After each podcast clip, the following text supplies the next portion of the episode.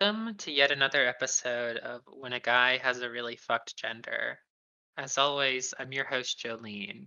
And I guess before we start this episode, I don't know the order I'm releasing this in, but there's a Patreon now.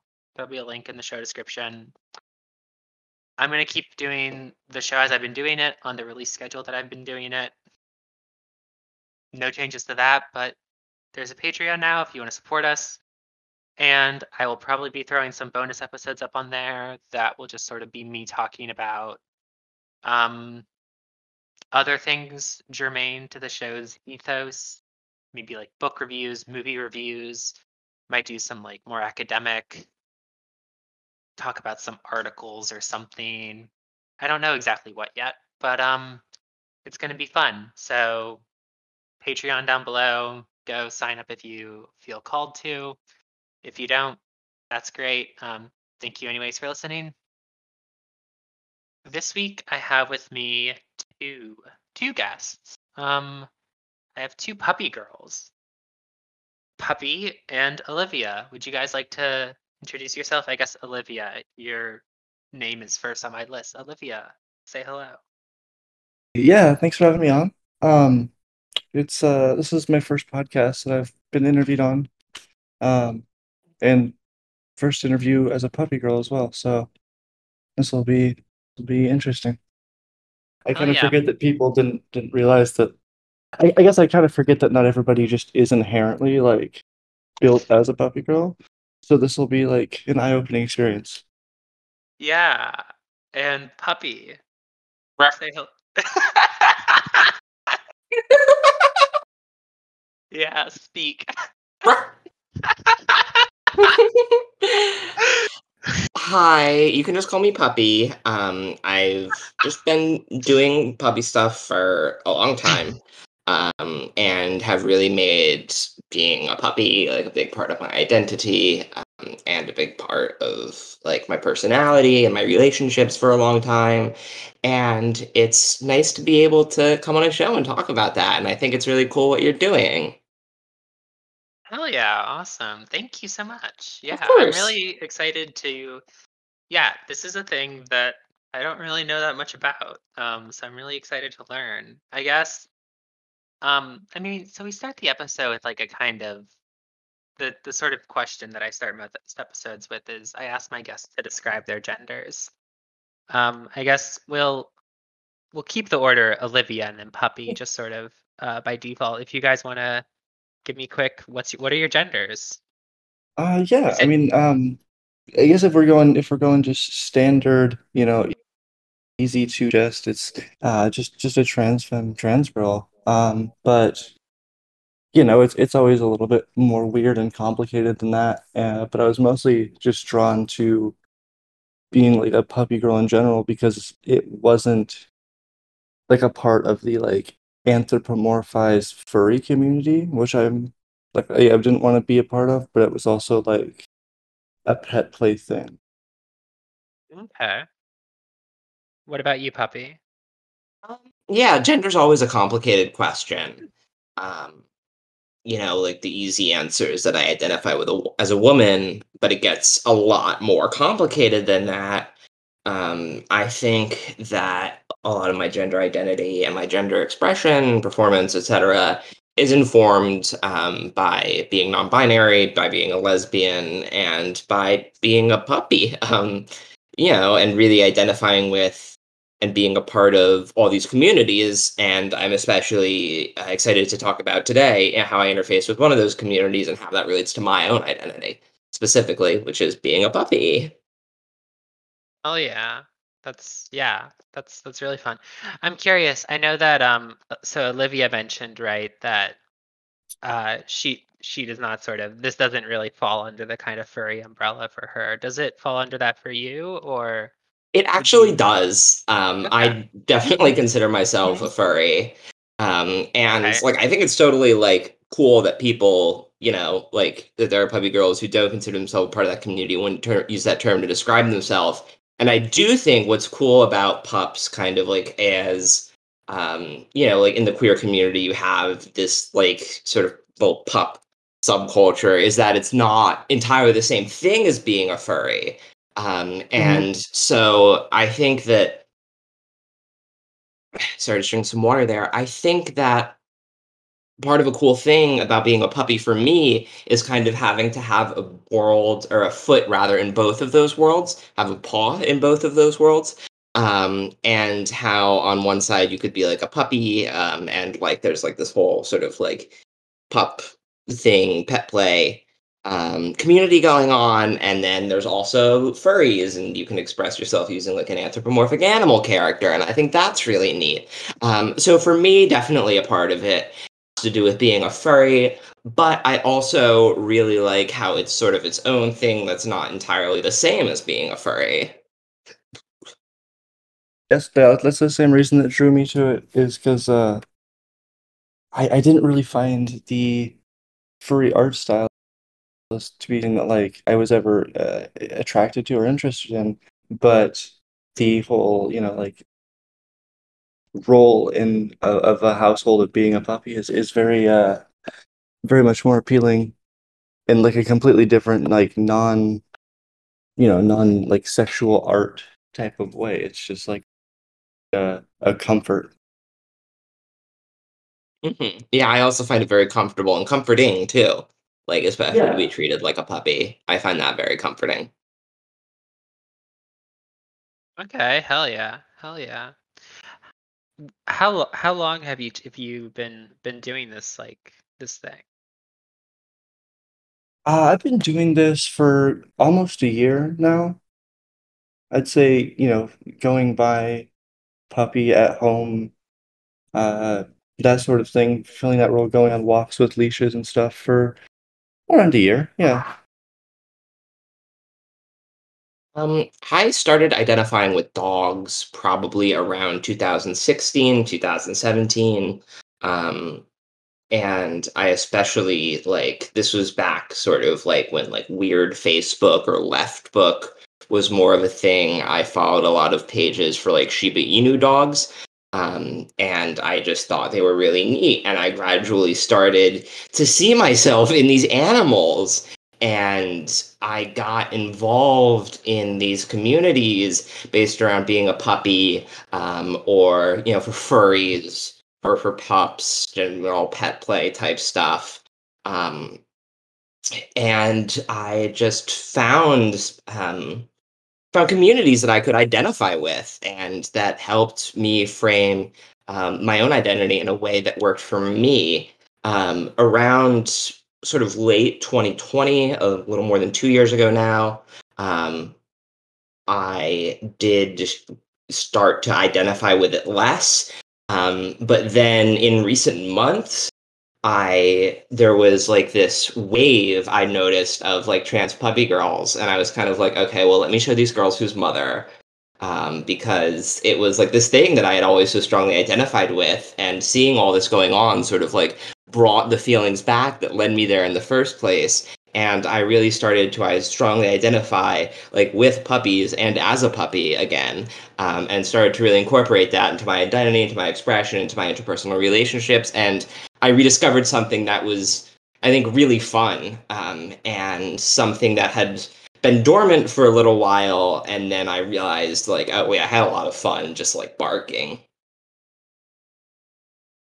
yeah, and, and I think it's the it's the part of it where you can uh, be vulnerable to people in a specific way. Like, I'm not just gonna go around me like me personally, like and bark at, at random folks, but I, but to people that I care about or people that I'm close to, I'm more willing to be open about that because I feel like it's sort of showing a more vulnerable side of yourself that that is possible to take advantage of and like so i kind of you know you kind of have to keep the guard up around that mm-hmm. yeah um, and i definitely also have some close friendships with people um, where they uh, you know being treated like a puppy being like their dog um, is a, is the dynamic around how our friendship um, is the dynamic around which our friendship is built and the expression of vulnerability that you brought up, Olivia, it really resonates with me too.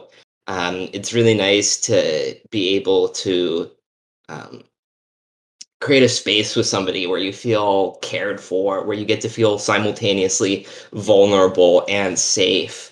Um, and then I might express myself in a puppy. I mean, it doesn't come up like at work, um, but like you know, like with friends and stuff. Um, people seem to like respond well to me like expressing myself as a puppy. I don't know if that's a company I keep or just like I hang out with weirdos and freaks or what.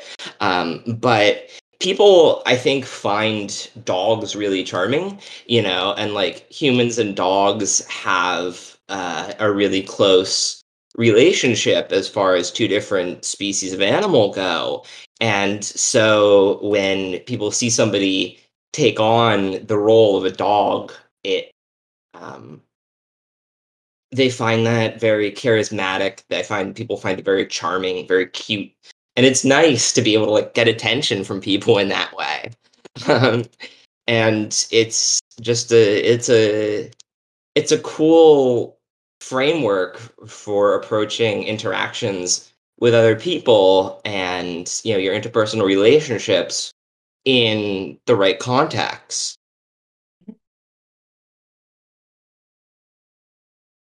Hell yeah. Hell yeah. It's, it's nice to fill a role. You know, it's it's nice to have a have a spot where your puzzle piece fits. I think Mhm. everybody I think everybody wants that in whatever form of life they have. Mhm. Um, and also for me, like being autistic, like having like a role, having like a defined set of actions and like almost like a script to follow is really helpful because you can feel really lost in, as an autistic person in interpersonal situations. And like a friend brought this up to me that like being like the way there's a lot of cultural understanding about how we talk about dogs and how we treat dogs that provides a script for the whole puppy girl interactions. And so it's like it's like a built-in formula for having like a fun interaction with somebody when socialization can be simultaneously rewarding and really stressful it helps take the stress out of things a little bit Yeah, you only have to remember one word, and it's just you know it's it's pretty easy. you just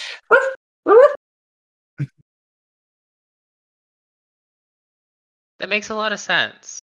That makes a lot of sense. Um,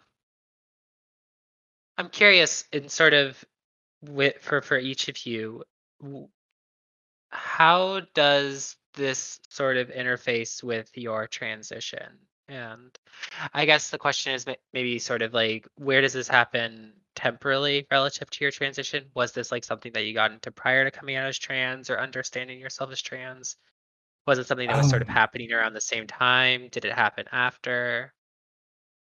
Honestly, like one of one of the earlier memories I have of like childhood, uh, you know, third, fourth grade, not childhood, childhood, but like, you know, pretty pretty early on, um, was before our family had a dog, and I was just obsessed with the Nintendogs game for the Nintendo DS because I mean, honestly, it was it was a tremendous game. I don't know why the name, but anyway, um, I really wanted a dog uh around the house, and our parents like we just didn't have one, and so I just started pretending to be a dog for weeks at a time, and uh, eventually it kind of you know went away once we had a dog and started to be you know uh, maturing more, and uh, then over the last like you know year year and a half, I started uh doing graffiti with like a pup girl tag and started playing live shows under that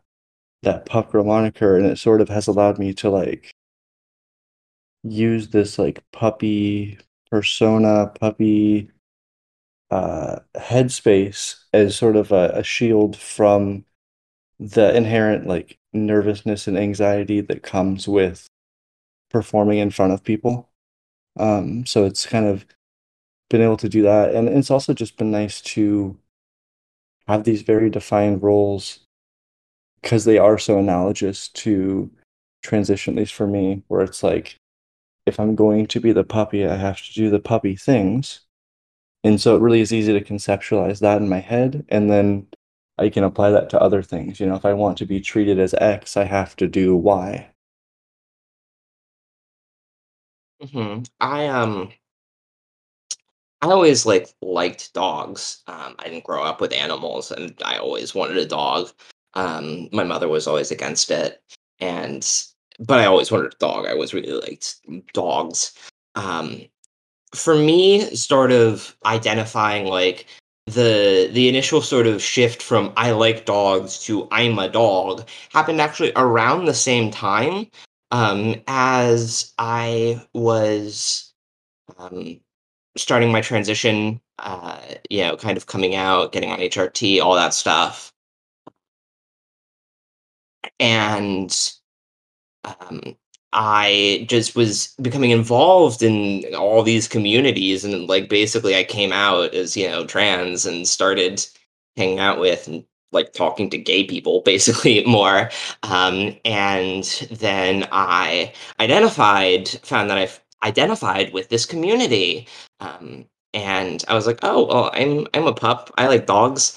Um, the time in my life between then and now where I started to feel less like a pup is, and it's interesting you brought this up, uh, Jolene, is when I also started to really, uh, I was also reassessing my gender identity a lot. And for me, um, this was more the furry side of things. Part of right, I uh, assessing my gender identity and assessing my identity in general um, was like, okay, well, like, what's my persona going to be? What kind of animal am I? And I was like, well, maybe I'm not a dog. And I like tried other animal roles for a little bit.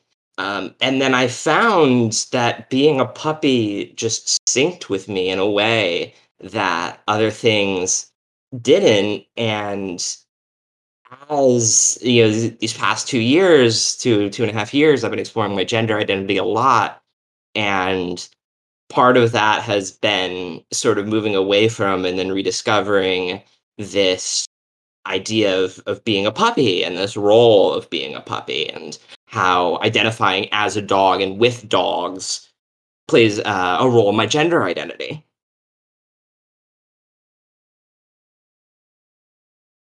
That's that's really interesting to hear. I'm curious, what were the sort of like were there what things maybe what's what sorts of things felt different about being a puppy versus other things that you tried or other things that you were considering and um i think around the time where i thought being a puppy might not work for me anymore i um, was just generally questioning sort of my whole. There was a lot going on where I was questioning my identity. This is around the time like I, I changed my name. I started um, changing up like my gender presentation a lot, um, and I was really going through a transition period in my life, and I was starting to. Um, part of that involved rethinking an approach to my gender identity, and for so long, like being a puppy was like my whole thing it felt like I couldn't be a different person without not being a puppy. It had come to like be like my whole thing. Um, and I guess in retrospect, you know, there's definitely room to change and grow as a person within the framework of being a puppy. Maybe I should say change and grow as a puppy. Um, but it just, I don't know. I wanted to like how I thought of myself was changing and part of me said, well, maybe I'm not a puppy, and that's the part of me that's um, a point of change. Although I think lately I found it being more of a point of continuity. Um, I had some kind of like I experimented with some kind of like cat and wildcat um, based personas um, for a little bit. Uh, the um, the thing is too like the I felt like being like no shade to anybody, eh, no shade to cats out there, but I felt like the trans cat girl thing had sort of become a very tired trope. Um, and I felt like the sense of community around uh, these other sort of animal identities wasn't as rich uh, because it's like okay well you can be like a furry but like part of the appeal i talked about with regards to being a puppy is being able to have like a paw in the furry community and a paw outside of the furry community and both of those spaces uh, play a lot of role play a big role rather in your identity as as a dog um, and then part of it is just like being a puppy is a lot of fun and it really like i mentioned earlier provides a script for you to approach situations and approach your interactions with others in a way that's fun that's affirming where you can feel taken care of. And i just didn't feel i didn't get the same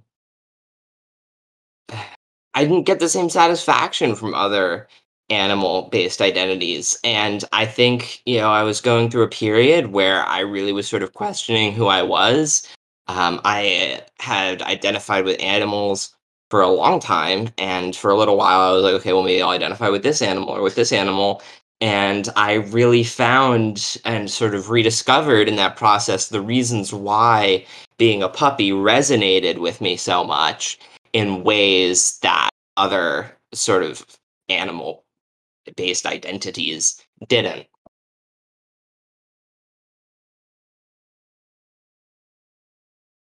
Okay. That's cool. That makes a lot of sense. Yeah. Yeah, I think I think piggybacking off what you said, um, Puppy, is like the the the trans cat girl thing. Uh, I guess like the the idea of it it just got it got really watered down. And it almost felt like uh,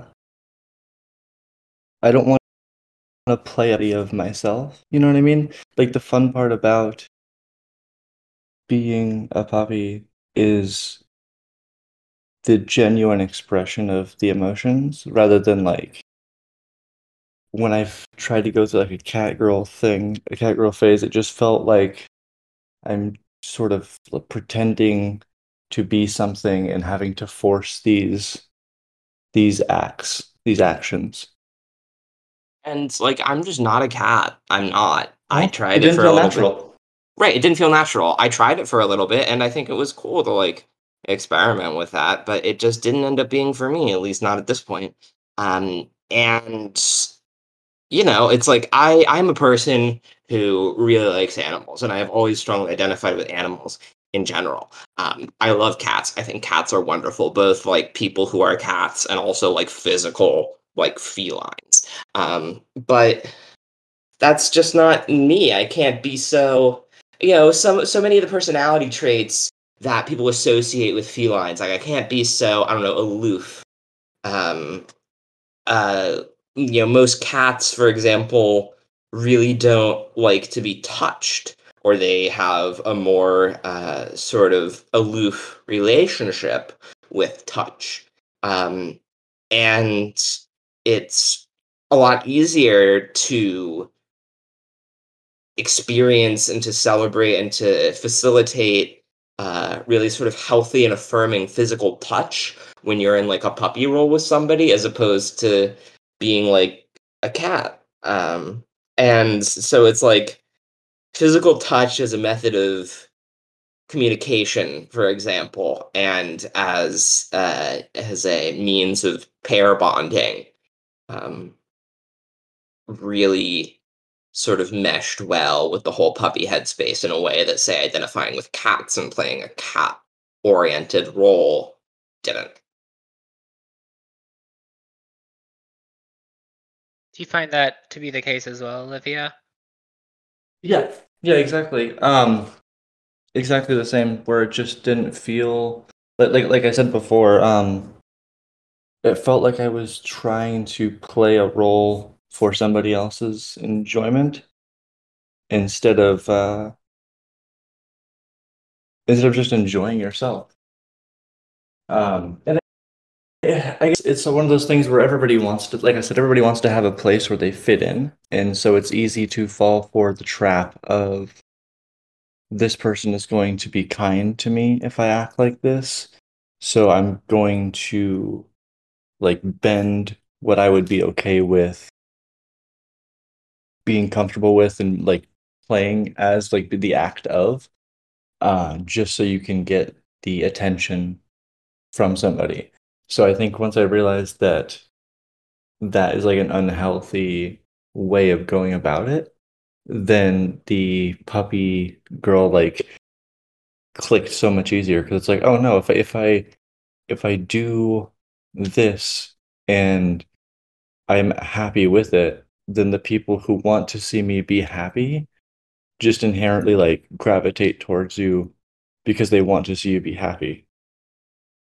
I found the same thing is like I didn't come across as charming as, as in like a cat sort of persona because I wasn't enjoying it as much. And so much about being a puppy is taking that feeling, at least for me, is taking those feelings of enjoyment, is taking those feelings of just really appreciating spending time with others and um, just really like really appreciating them, really holding space for them.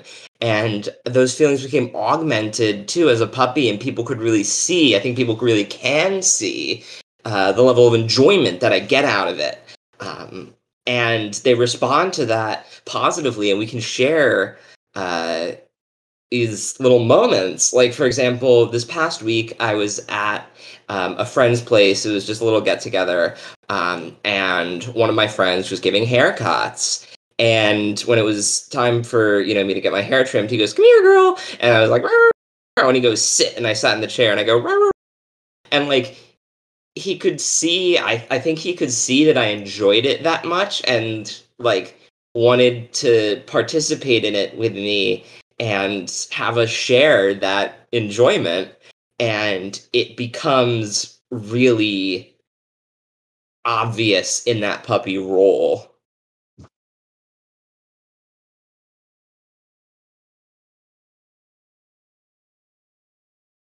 Okay, that sounds a lot like sort of like what you would have noticed like coming up a lot so far, right? Like the idea that this is a really sort of easy script to like use to um It doesn't feel like a script almost at that point. Like Yeah. I guess I guess that's what that's what I mean by easy script to follow is that it's just like, oh no, I don't have to think about am I gonna do this wrong? Am I going to am I gonna mess up? Is somebody gonna be mad at me for being a dog wrong? It's like no, that that's just sort of built in. It's just like you just don't think about it and then it works. yeah it's like you, you're just like you're just barking i don't know it's just like you're Yeah, just a the, the less you think about it, the easier it works, it seems like. Right. It's just like you're you're it's just like you're cute and silly and you're having fun and there's it allows me to shed a lot of anxiety. It allows me to shed a lot of anxiety. Um and that makes it really rewarding and fulfilling for me. Okay. Hell yeah. Hell yeah. That makes a lot of sense. How much of this so I mean like it sounds like this is not like sort of like a purely well, I don't is this is this like sexual for you guys? I know that I feel like so the reason that I said I wanted to have puppy puppy girls on was um because that came up in a previous episode. Um my guest was mentioning that um she has sex with a lot of like puppy girls and puppy boys and I was like that's the kind of person I haven't talked to on the show yet. But so is this like sexual for you guys? And if so to what extent? It it is when I'm having like sexual interactions with people. Um, It's not like it, it's not like it's it's a switch that really gets flipped on and off. Um, it's more just a a partial role that you would play or you know fill during the the the act of sex where you are. It's hard it's really it's really hard to to put into words because it's it's sort of just a being willing to trust with less words than humans normally interact with i think. Just being able to to kind of give a little wag or something like that and have there be like understanding between the two partners that like it is something that this person is enjoying and not having to get caught up in the the sticky gross part of like sex that can be words and having to like talk through it all and like where all those like misunderstandings can happen and I don't know like like like you said earlier puppy it's just like I don't think there's many puppy girls who aren't autistic so I think that's a big part of it. Um just because it's like if you try to talk in generally it's hard but if you try to talk during sex holy holy shit it's so confusing. So it's just nice to to again not have to think about thinking about thinking and just being able to to do it Yeah, I think that ties a lot too, and Olivia, into what you said about having like a role or a script, because communication is such an important part of good sex. And Mhm. for many autistic people, um, you know, we find verbal communication hard. And so having these sort of um, scripted behaviors really helps facilitate the communication. Um, in a way that doesn't exhaust me, that doesn't stress me out. Um, as far as being a puppy and that like being a sex thing, um, you know, it didn't start out as a sex thing for me, and but it quickly acquired like a sexual dimension to it um, especially because you know there are first of all there are furries and some people are horny about being a furry some people aren't some people are sometimes and aren't sometimes. Um, and then there are sort of like kink pups um, and leather pups and like leather is also something i'm really into. Um, uh, sorry just sort of getting yeah so there are like kink pups and, le- and leather is something that i'm really into um, and I think that my sex life is definitely a part of my life that being a puppy informs.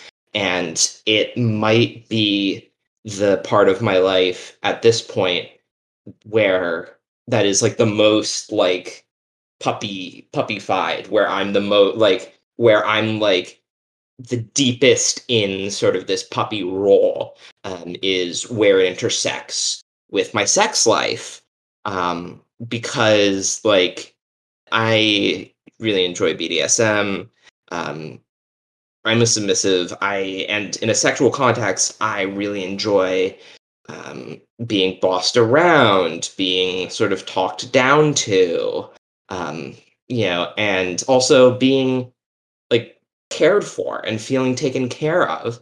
Um, and being a puppy really provides a lot of space to make that happen. Um, and then the other cool thing is that there's just like a lot of like cool um, puppy gear uh, that exists out there that you can incorporate into your sex life if you want to. So I have like a gag that's shaped like a little dog bone. Um, I also have like literal uh, things that are made for actual dogs, um, both that I wear, like collars and stuff, both that I wear like as fashion and that get incorporated um, into my sex life. Um, and so I found that this puppy role really meshes well with what I'm looking for um, with regards to my sex life. Um, and yeah, right now I have like an owner um who is in the other room actually, and it's just a a dear friend of mine who has really sweetly um taken on this role of like taking care of me and I get to be like its puppy. Um and it's just really nice just like and yeah, and we just have this friendship based around me being its dog, which is really cool.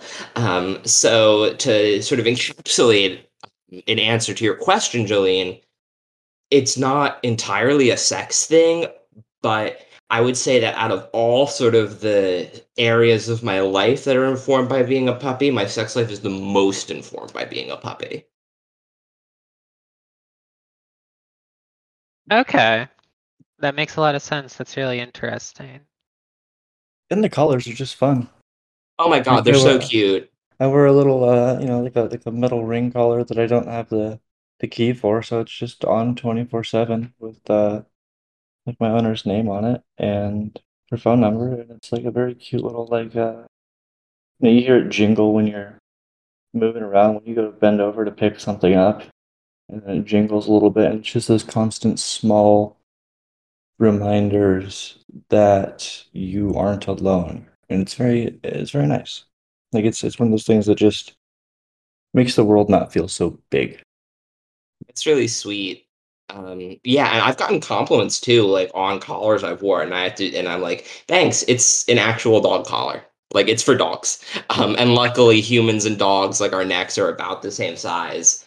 Um, and so it's like, yeah, like it's just like, like it's like collars are fun. Collars are cool. Collars are, are cute.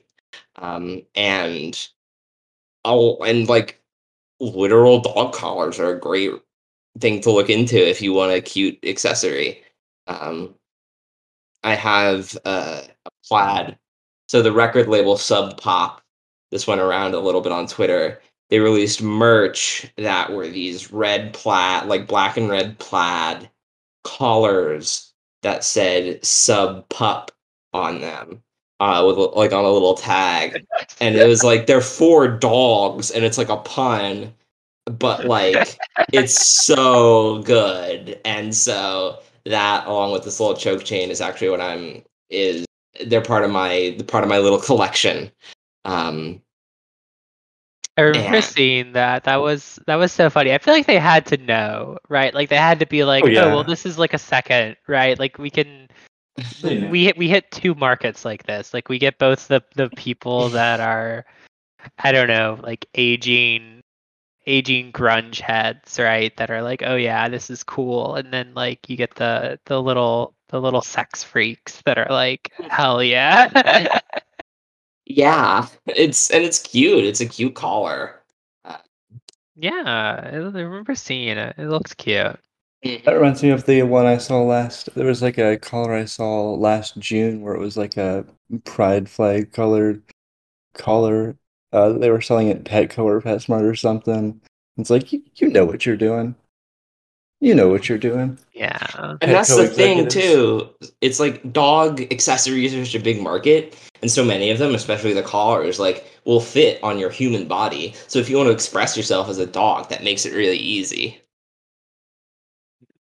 Yeah, I feel like they're usually relatively cheap. Like Oh my god, so like if you go to like if you buy like a lot of like fashion like goth fashion collars and stuff will be like really expensive and usually made of like I don't know, pleather.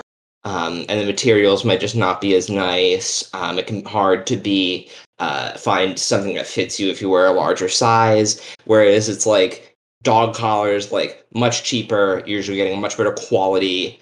Um, like just they come in like a wide range of cuter designs. Um, they'll fit if you have even if you have like a fat neck. Um, and so it's like like like buy dog collars. Like if you're reading this, buy and wear a dog collar, like an actual collar for dogs. You can get one online, go to the pet store and try one on, like whatever you want to do. Just just like it's so cute and it's like if you're into leather, if you just want like a cute accessory, a cute like someone once was told me I was wearing just like a plain black leather dog collar, and someone was like, I want a choker like that, and I was like, it's a dog collar from the pet store, um, and like they just like they're cute, they're fun, they're durable. It's just like like I don't know, collars are so much fun. I, I really am a big yeah. fan of the the metal the metal ones that that lock the key that you can't take off. Because then it's then you have like an actual like an owner owner and uh you're kind of just at their I don't know, it's it's nice to not have control over something, right? It's really nice to give up control.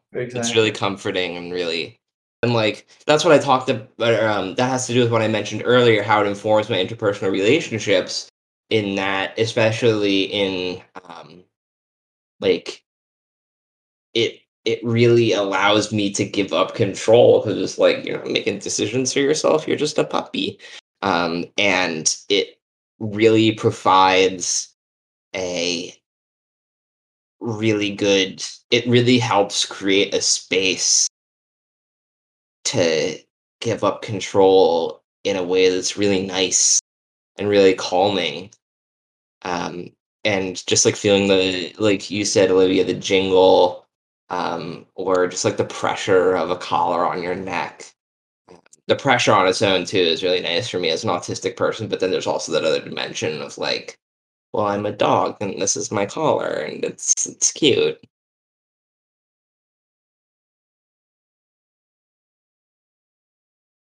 Yeah.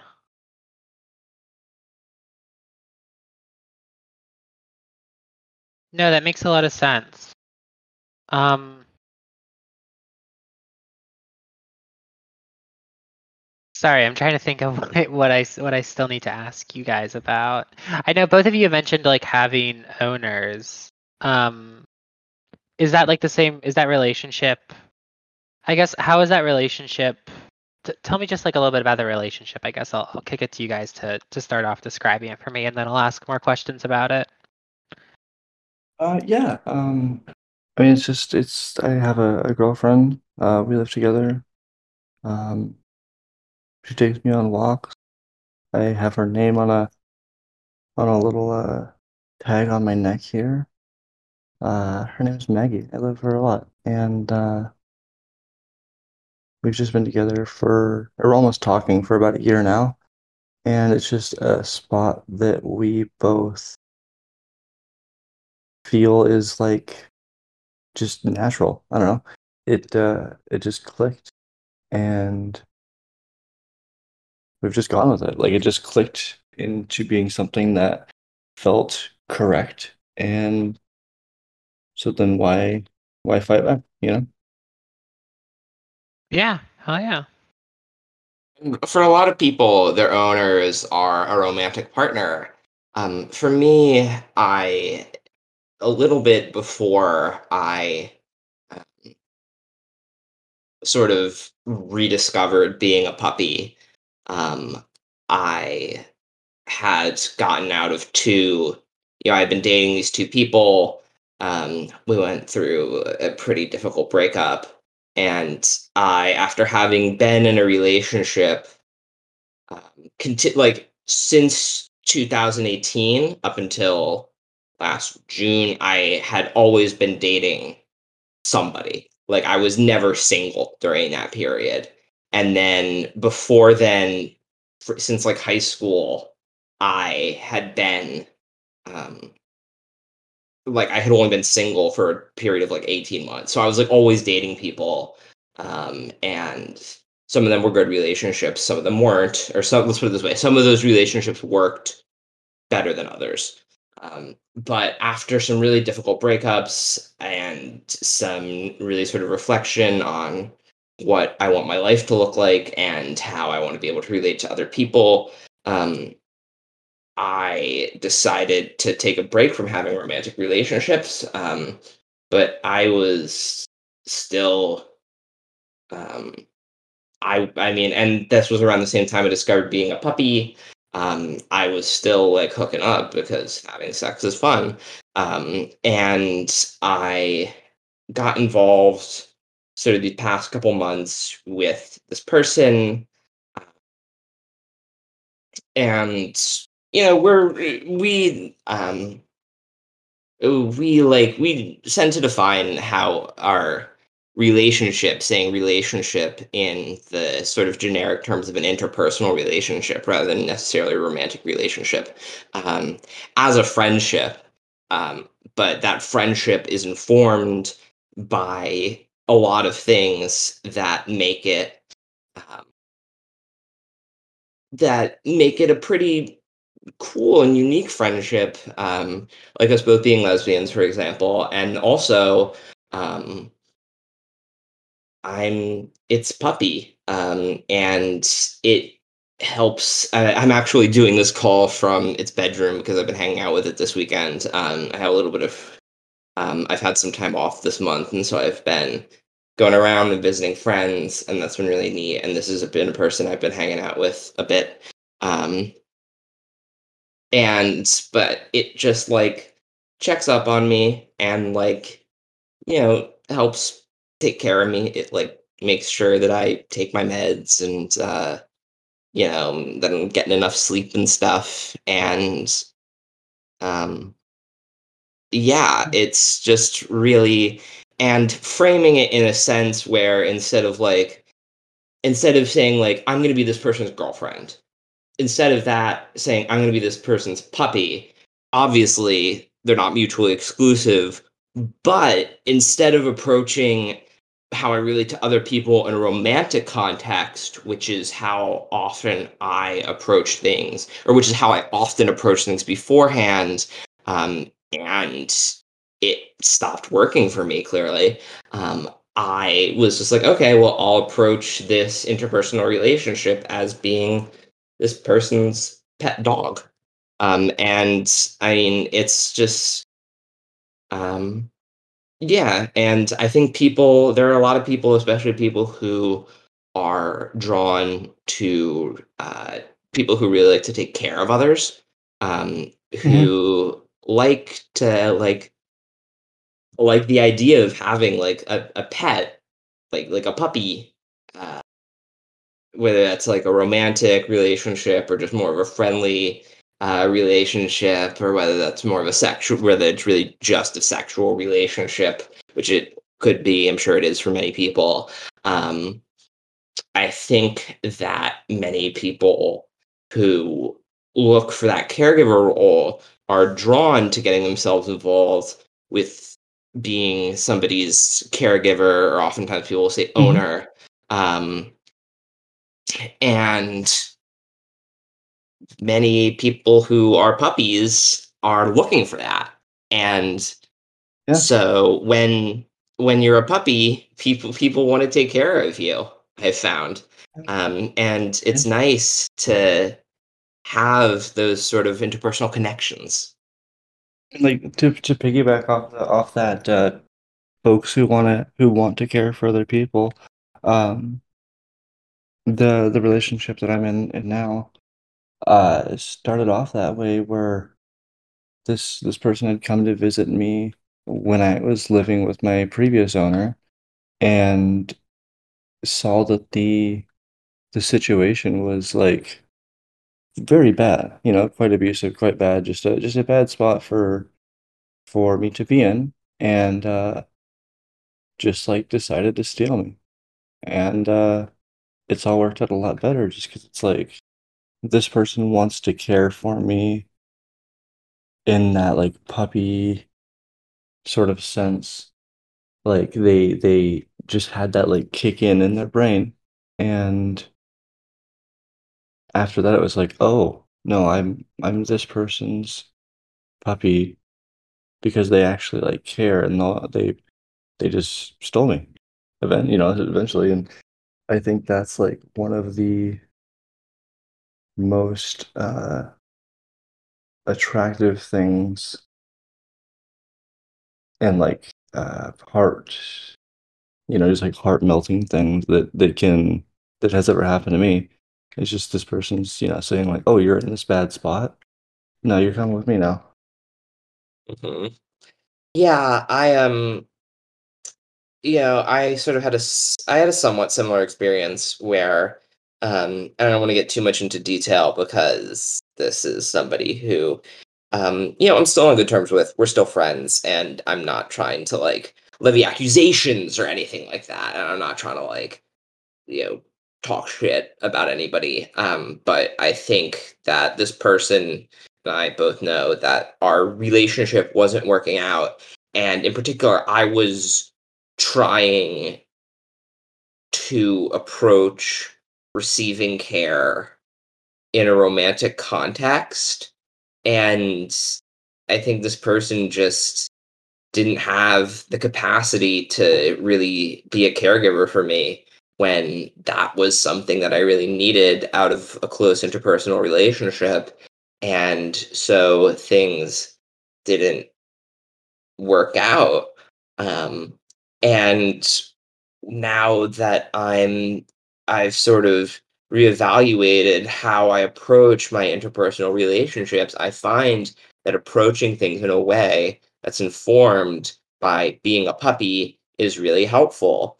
So, and again, for many people, their relation, like being a puppy, does inform their romantic relationships. But for me, it was sort of a novel approach to be like, okay, well, instead of like being like this person's girlfriend, I can just be its dog and it'll take care of me. And it was looking for something similar, um, where it likes taking care of people, but wasn't really looking for another romantic relationship at that point. And so our wants and needs, uh, as far as our interactions with other people go, just really meshed.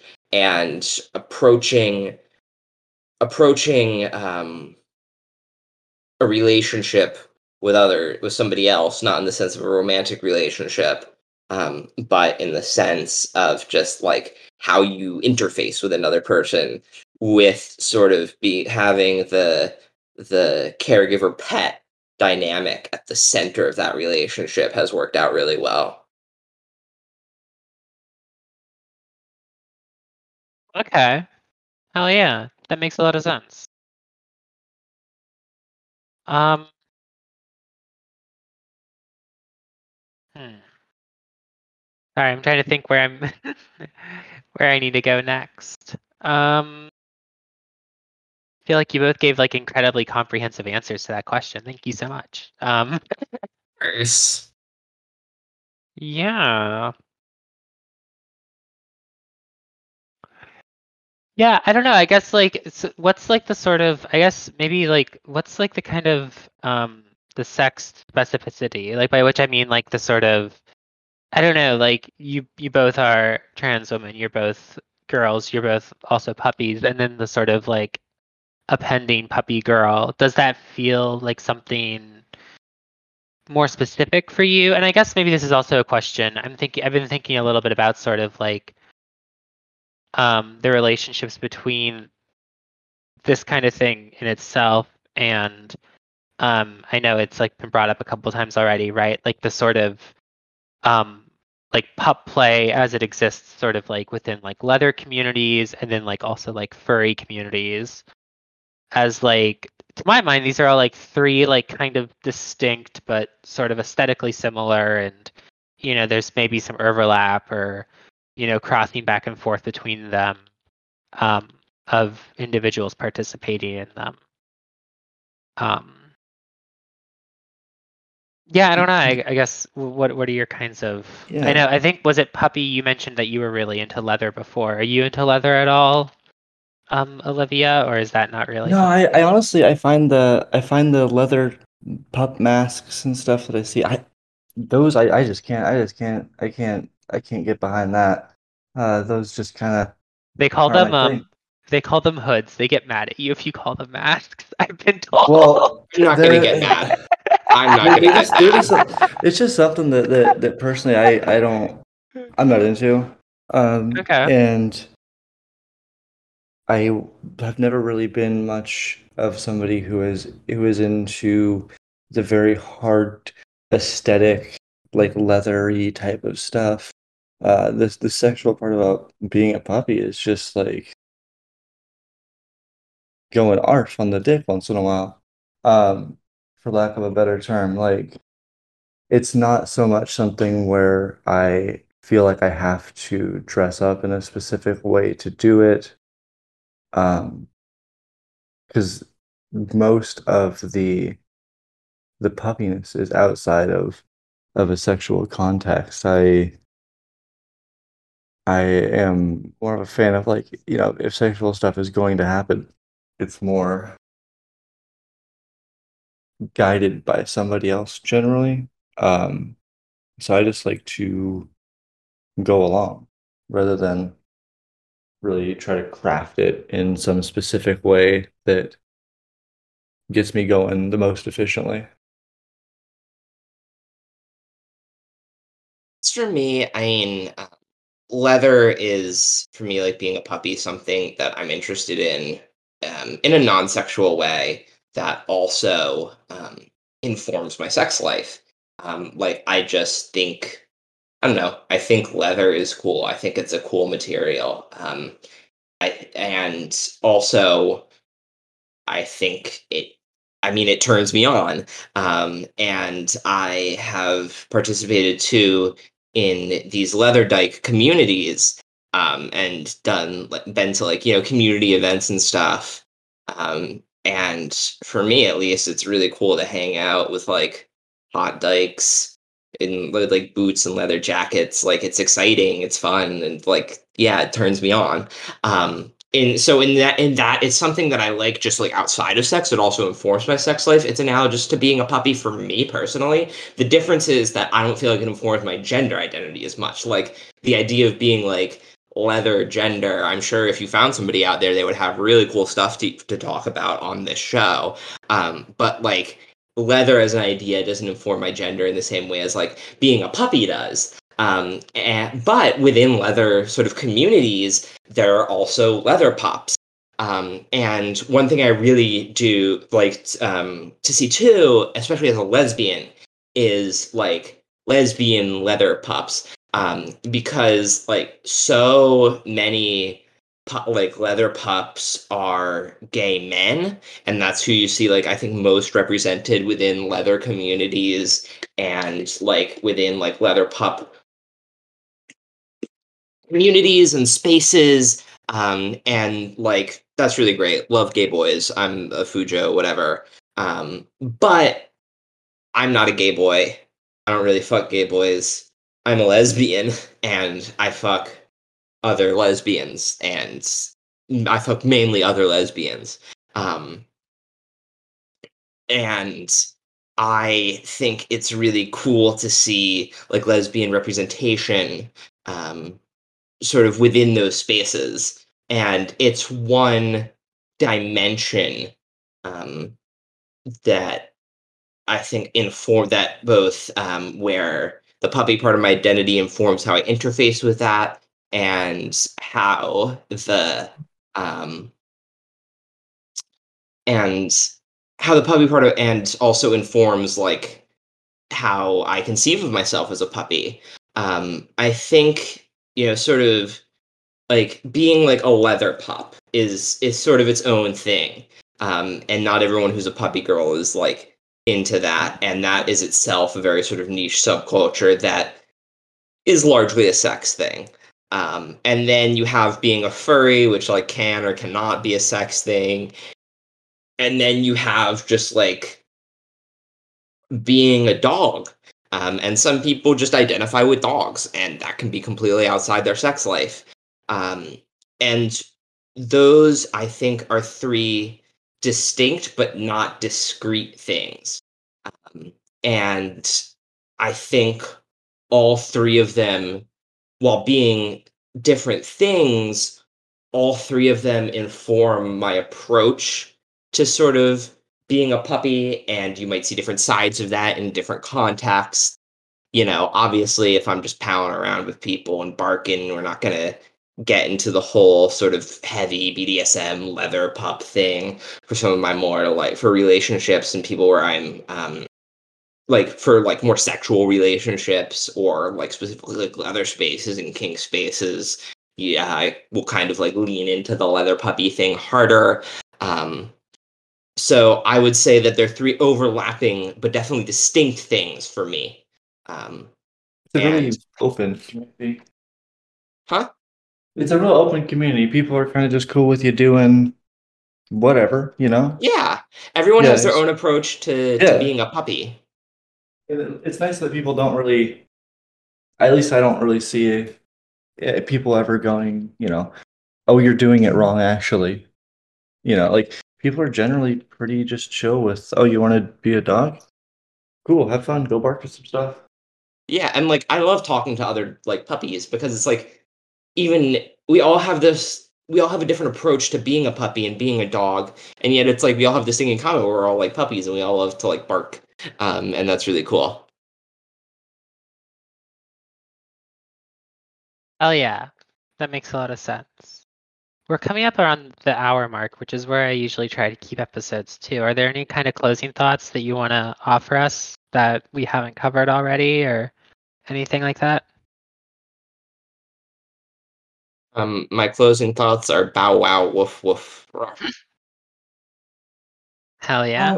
Uh, I I think I think the big closing part here is with the the explosion of the amount of puppy girls that I've seen recently just um around social media, like trans spaces and stuff, is like like getting into getting into puppy things in order to be validated as somebody who is like worthy of of sex is a very like like dangerous road to go down um and like letting other people sort of decide what you are going to be um is is a really really dangerous road to be walking down.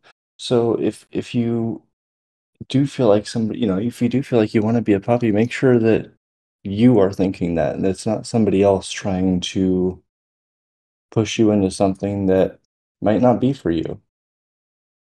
Yeah, um, and I think it's really great that you brought that up. And I, as somebody who has been a puppy and really conceived of myself as a puppy for a long time, um, ha- I was really happy to see a lot of other trans women um, identifying as puppies and see this, these communities grow almost exponentially. Um, and I think you're right, Olivia. You shouldn't feel like you have to be a puppy because you want to fit a mold, because you want to fit a model, because that's how you yeah. get validation. Um, I would absolutely encourage anybody who's interested in it to try out being a puppy and see how that feels for them. Um, but ultimately, it has to come from it has to click with you. The important thing is that it cl- that being a puppy clicks with you, and um, because when it comes from a place of your own self expression, it's so much about being a puppy is about self expression, at least for me. And I think that many people find, um, I think many people have a similar experience. And if you see all this puppy stuff going on and you feel like you want to participate in that community, then I think that's great. Um, and I would absolutely encourage anybody who's interested kind of in puppy stuff to find their own approach to being a puppy. Um, just remember that in the end, it's about you because a lot of puppies have owners, but in the end, it's about ownership over yourself, ownership over your identity, ownership over your behavior, ownership over your thoughts, just and really getting to stake a claim to who you are and how you want to interface with the world. We're, doing it. We're doing it to enjoy, to enjoy being alive. You know, so if you're doing it for somebody else's enjoyment, it's it's just one of those things that doesn't pan out well in the end. The most important thing about being a puppy is having fun. Um, and that's why I started getting into being a puppy. That's what made it so self reinforcing for me is that it's fun. That's what brought me back mm-hmm. to it is that it's fun. Um, and so, and I think fun is like like good on its own. I think that everyone should have fun um, and just enjoy their life. And if and many of us find that being a puppy speaks to us in a way that allows us to maximize our enjoyment of our own lives and to take control of our situations in a way that allows us to have a lot of fun. And that's what I think is really cool. And if anybody is looking into getting into puppy stuff and being like, okay, well, what does that mean? What what should I look for? Again, everybody's different. Um, there's no one way to be a puppy, but a good sort of test if you want to check in about fe- about how you feel about it is, am I having fun? Because for me, being a Mhm. being a puppy is really fun. That's a good barometer for anything in life, though. You know, is is to take a step back and go, am I doing this because I'm having fun, or am I doing this because somebody else is telling me I'm having fun? Not not just That's good. puppies, but everything in life. That's super real. Hell yeah. Well, thank you guys so much for coming on here and for chatting with me and chatting with each other. Do you guys have that was fun. anything you want to plug at the end of the show? Anything you want to send people's attention to that hasn't already been mentioned? Um, I uh, I got uh, DJ mixes. If anybody wants to listen, on my Twitter at pupgrlpdx. Um, if you're ever in the uh, Pacific Northwest area and you'd want to come out to a puppy girl uh, rave, uh, follow me on Twitter, and uh, there should be some going this summer. Oh yeah, that sounds like a lot of fun. I'm gonna pass on the promo thing. Um, I just really appreciate having had the opportunity to come on here and to get to know you both and to talk to you both a little bit about being a puppy because it's something I really enjoy. Yeah. Yeah, no, this was great. Thank you guys so much for being here. Thank, you you. to the audience. Thank, Thank you to the you, audience now for listening. Um, thank you to Lynn July for supplying our intro and outro music. You can listen to more of her music at tinytachyon.bandcamp.com. Um, everything's in the show notes. Check out the Patreon. Yeah, that is about it. Thank you guys. Have a good night. Bye bye. Bye.